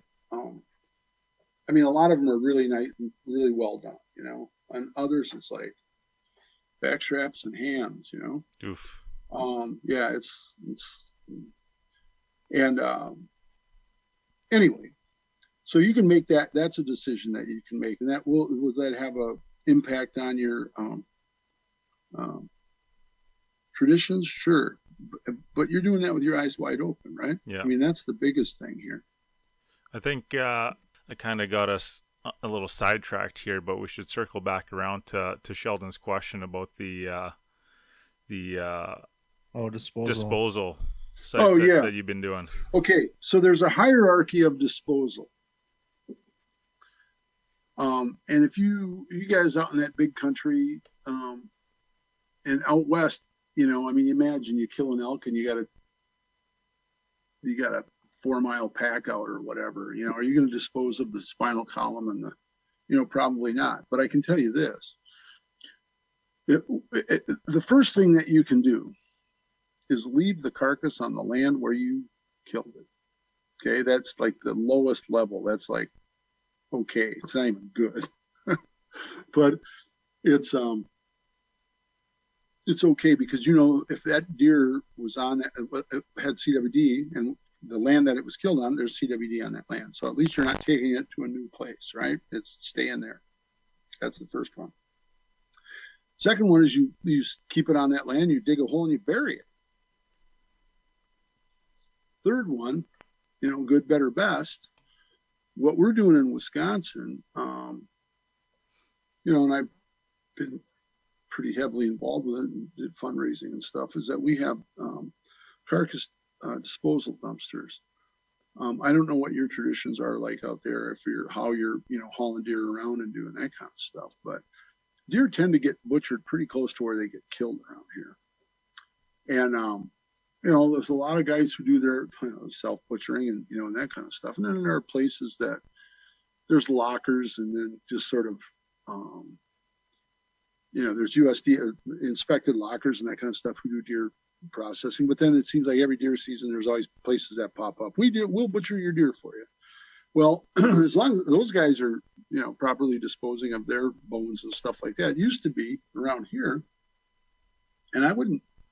Used to be around here. What people did was they took it in the back of the truck and and um, like we had a spot out on the farm where we just that's where we put our our bones and the coyotes and the, you know the various scavengers and raptors and everything came down and and um, you know they cleaned them up, gave it back to nature. Seems like a good natural thing to do, right? Made nothing but sense to us. Well, it doesn't make sense if you're in a place where that spinal column and brain and you know all the stuff that you're throwing out is highly infected and that animal. Let's use a coyote as an example. Um, eats some of that infected meat and as the coyote travels across the landscape at some point what went in the front of that coyote is going to come out of the back end of it right? And that um, it studies have shown that that uh, feces has is carrying the prion and it. Doesn't affect the didn't affect the um, the coyote, you know, yeah, I mean, didn't didn't cross species or anything, but it moved it around. Okay, so that's one of the things. Um, so if you can limit the amount of exposure, sort of like I used was talking to a politician the other day, and I was like, imagine this: you're in a place where people are sick, and everybody's blowing their nose into a handkerchief and they're just throwing it on the floor, and like the floor gets covered with snot nosed handkerchiefs and nobody's picking those up. And then somebody says, well, we'll start picking them. People are picking them up. I mean, you've got the infectious material around. You know, again, it's sort of common sense. We don't, you know, you know, people, um, emergency responders and doctors and everybody's, I mean, everybody's covering up to keep the, the, and, and then they discard of, they discard whatever material it is, um, you know, blood, whatever it happens to be, you discard of, uh, of it properly, you dispose of it properly. And in Wisconsin, what that means is you put it into a dumpster that has a heavy plastic liner in it, and that gets taken to a certified um, landfill where it's dumped in a special section covered with clay. And what they've learned is that the prion doesn't move out of the clay, so it's concentrated in one spot and it's kept there. Um, so I think a disposal program is a good thing, and it, there's a lot of things that come from that. I have a Wisconsin has a program called Adopt a Dumpster and Adopt a Kiosk. So on my farm, I have a it kind of was one of the first people that was doing the dumpster thing. We raised a bunch of money um, and just had you know dumpsters around our county because it only made sense to me. There was no place to get you know the, the, the DNR wasn't doing anything like that. So it was like, well, this kind of makes sense. And I was just trying to part of it was to raise awareness about it too. And that's one of the things that has really happened is that my little my dumpster out there, we've got five dumpster locations in the county, and we have um, and we have uh, more uh, about the same amount of um, kiosks are places where you can get um, deer tested. Those are places where people talk about you know, there's some, we have brochures about CWD there and all that, but I talk to a lot of people at those places too. People have really basic questions, some of the stuff that you guys have answered, and then the, the conversation gets more complex, just like this one has. Um, and landowner to landowner, hunter to hunter um, conversations often carry, you know, a lot of weight. Um, I guess I've got some reputation for being a conservationist. And when I say things, I talk to people about this stuff. Some will, you know, want to ask more questions, and I'm happy to, you know, have the discussion. But trying to lead in that that way. So we started this dumpster program. Um, had if we had a really quick test, like I knew in three days, two days, whatever. Um, if we could, if we had a test that happened pretty quick, that that would be admin. I'd still want it to be administered by by the agency, not just every Jackano's got one in his pocket, you know, um, so that they can still get the, the data and the information that they need. But if we knew that right away, some of those carcasses wouldn't have to be, you know, put into the dumpster. I mean, still you want to do that. I had a guy pull in. He didn't give a shit about CWD um, you know, he, he, since has about three years ago, he was like, that still only sounded like Homer Simpson, you know, CWD, is that stuff still around? And um, I said, yeah, man, it sure is. And here's the thing. Well, now he's, you know, working, working pretty hard, um, you know, to, to do what we can to control his disease. He's a farm kid. He, I mean, well, he was a farm kid. He's a farm old man like me now, but that kind of mental, that kind of attitude, um, uh, we were able to make some of those changes in, in people's attitude about it just by it's like wow Duren's concerned about it. Um, i told a guy this a couple days ago and he was like i don't believe you. I can't believe you're doing that. We have the ability to hang our carcasses as i said until we find out whether they're positive. If it's a positive one the carcass goes into the dumpster. And if it's not we butcher it bone it do everything that we do. And then we take that carcass out and put it out on the landscape because why mm-hmm. wouldn't you? Yeah. Right? I mean, that's what we used to do. But this guy, or the guy, the Homer Simpson guy, says to me, he goes, Well, you know, it's it's really nice having this because well, you know, you just hate to see all those carcasses ended up in the ditches out in the country, which kind of told me where he had been throwing his previous to bringing it to the dumps. Yeah. But you know, so there's that benefit of it too. Our public land parking lots used to be littered with carcasses, and they're just not anymore. So there's that additional benefit to it too, right? That you don't have non-hunting people like seeing parts of deer laying around when they pull in to take a, a walk with their dog. I'm yeah. uh, I'm I'm curious here, Doug, and I know uh, we we've had you on the line for quite a while, but um, while we're on the dumpster topic um, and disposal of of uh, these positive deer and, and such. Um, I, I know the, the the brain and the spinal column are kind of like the the epicenter and the the highly um, they hold most of the, the infected material. But um, are you concerned at all about like uh, field dressing or getting these deer and leaving it that on the land, or do you have a special spot? Do you do that on your property? Well, your thoughts around that?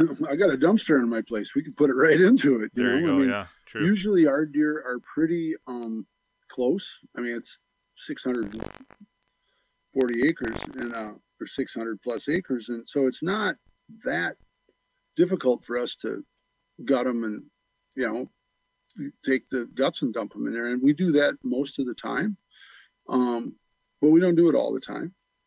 And again, that's sort of a risk reduction. You know, it's sort of like the attitude of, um, and some people say, "Well, I can't believe if you're going to do it, do it." You know, and I'm like, okay, let me let me put it this way. Let's say I had a hundred thousand dollar debt, and somebody um, offered to give me eighty thousand dollars to pay that debt, that much of that debt. Should my response be, well, if you're not going to give it to me all, I don't want it. Mm-hmm. You know, I mean, it's just and it just seems ridiculous to me to think about it like that. So it's risk reduction. The more we can do, the better we better job we can do. Taking um, Bryan, my friend Bryan Richards, who at USGS calls uh, proper disposal, low hanging fruit. It's something everybody can do, right? Mm-hmm. Um, I mean, I, am not advocating for this, but I can tell you that I know people who have put deer parts into their into their trash out on the curb, um, knowing full well that that's going to end up in a licensed landfill. Right. Um, apparently, there are some places that well, that there's some haulers that won't, if they know it's deer parts, they won't take it. Well, guess what? In Wisconsin, there's um, a lot of landfills that won't take it either, and those tend to be private ones, and they're worried about. I don't know what they're worried about, um, liability or whatever. And as a friend of mine who's in the solid waste disposal business said, well, there's a hell of a lot worse stuff going into the landfill than Yeah. you know some possibly infected deer parts. And that's the other part of. It's possibly infected, right? I'll give you an example. Um, last year I was responsible for five dumpsters. So I raised the funds and paid for five dumpsters, and then DNR does a certain amount of re- reimbursement on that. Um, the cost was um, about forty, almost five thousand dollars when you figure everything into it. But those five dumpsters average about 200 deer in each one, deer carcasses in one. So I'm just keeping the math simple here for me. Um, so that's a thousand deer, right? A thousand carcasses that went into there. In a in a county where, in an area where um, the percentage of deer tested that are testing positive is about 20 percent, we kept 200 carcasses off the landscape. I mean, you can extrapolate that number, right? Yeah, Yeah. And so if you think about, um, I remember there was like this Mr. Clean commercial or something when I was a kid, and they would show you like all these spots that were on your counter. And but then when you use Mr. Clean or whatever it was, there were hardly any of them on there anymore. What's the same idea, right? So there's still going to be some, but we're getting most of it. hmm And the more of it you can get, the slower it spreads. The slower it spreads, the more time we have for science to do something. So I also like to say, I don't want to reduce things to bumper stickers. All this talking I do, and I, I say stuff like it's not ours, it's just our turn. If you don't have it, you don't want it. If you do have it, you want as little as possible. And that leads to buy time and pay for science. So slow the spread. Let's get funding, continue to support research and funding to, to figure out what the hell this is and, uh, and how we can how we can stop it. Is a silver bullet ever going to happen? I don't know. But in the meantime, we need to do everything that we can to um, to slow the spread of this disease, to um, control its prevalence in areas where it exists, and secure the future of hunting and the wonderful resource that we have by doing that. Yeah, for sure.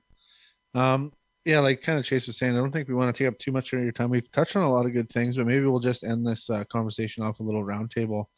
Uh, and Chase, maybe if you have anything you want to ask or reflect on before we let Doug go, and then Doug can do the same, and I'll follow up at the end. I just want to say thanks to Doug for uh, taking time out of your, your your deer hunting season here to sit down and have a chat with us. I know uh, my days of the week are pretty limited to to when I can uh, take a night off and and uh, sit down and have a conversation and commit some time. So big thanks there.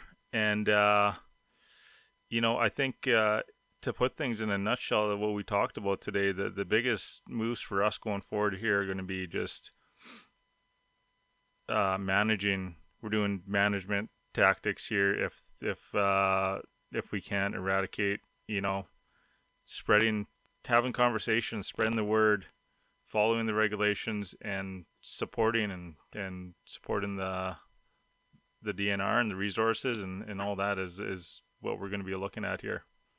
Yeah, yeah, for sure. Doug, do you got anything else there?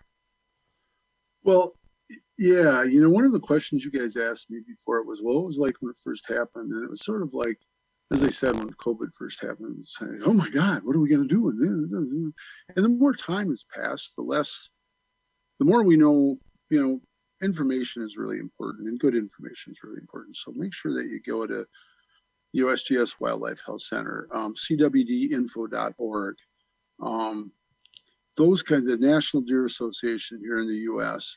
Great sources of information about chronic wasting disease. You can go to my website, dougduren.com. I have a section on there about CWD, and it links to some of those articles that I've written.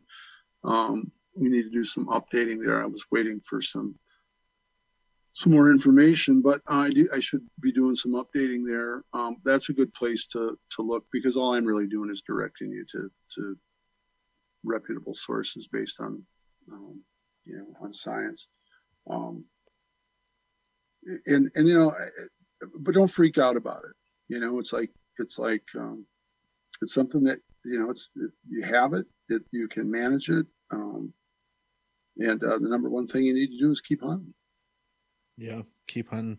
Yeah, like in probably just echoing both your guys' words here for the end for myself, but like just from this conversation we've had tonight, there's a few things that I would put in perspective for anybody that's listening from Manitoba or anywhere else that's a um, CWD spot is like do those little things like uh, Doug was saying, those low lying fruits, even if it's uh, you know, um, like I noticed on uh, on your strategy for for hunting in CW areas, like mentoring a hunt, get more people hunting, and and talk to your landowners and get good relationships with them, and be responsible to where you're hunting, so people will let you hunt and get hunting. So, but again, Doug, uh, thanks for coming on last minute. It's, it's been a really awesome time having you on. There's lots of information. Keep doing what you're doing because we uh, we appreciate you every every step of the way. I um, I appreciate you guys right back, and I'll I'll I'll keep an eye on it, and if uh, you know we can let's just stay in touch, and um, I wish you all the best. You know. Right on. Thanks, man.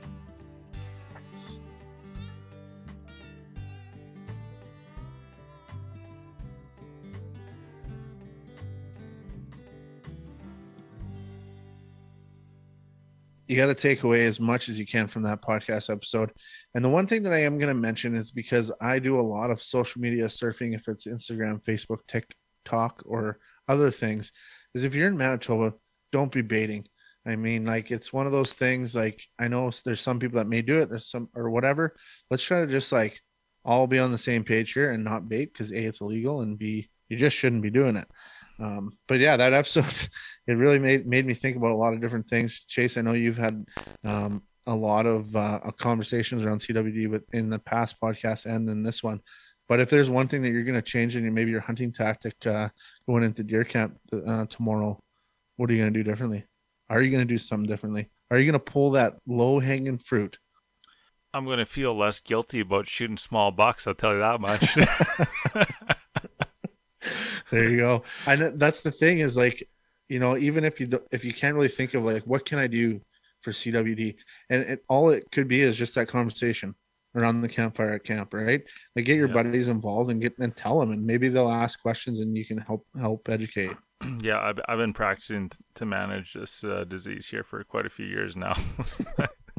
reputation. So. You'll just have this huge speech after you shoot the spiker buck. Eh? yeah, exactly. So I was talking to this guy, and he yeah. said, and you know what? That's that that's going to be part of it. Um, I know I know there's a lot of people out there that that do want to do good and and do want to uh, help out with the disease and do do their part. And I think uh, one of the huge things is just having conversations around it and being proactive in that sense. So if you are listening and trying to figure out, you know, what can I actually do, go have a conversation with uh, not only hunters but farmers, landowners, and uh, anyone in the industry, really.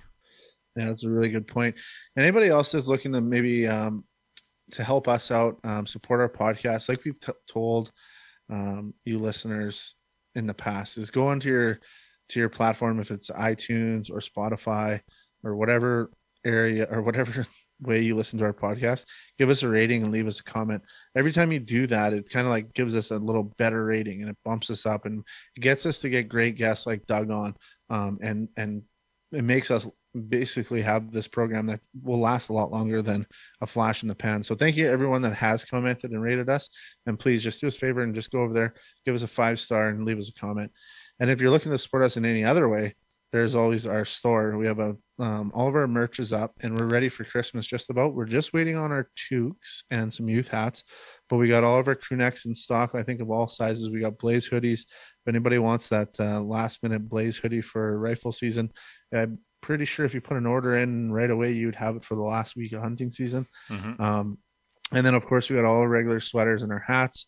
We got some buffs left over and moose necks um, decals. We got a lot of stuff in there. So check it out and um, yeah, let us know what you think. Yep. get your thinking Christmas, get your Christmas shopping done right now too. We got everything for everyone in the family. These uh, crew neck sweaters are super comfy, super. Oh, I can't talk. Super comfy, and uh, they look just awesome. Yeah, and the crew necks on women are like women that wear our crew necks look like rockets. So any of you women that are listening out there, you want to look like a rocket? Throw on a throw on one of our like green crew necks. Wow, top ten. There you go. Fashion tips from Sheldon. There you go. Yeah. All right. Well, thanks a lot for listening, everyone. And uh, let us know what you thought about this episode, whether that's on Instagram, uh, Facebook, or email, DM, or on the platform that you're listening to us through. And with that in mind, keep your powder dry, keep your knife sharp, and uh, keep your gloves on when you're gutting that deer. Cue the music.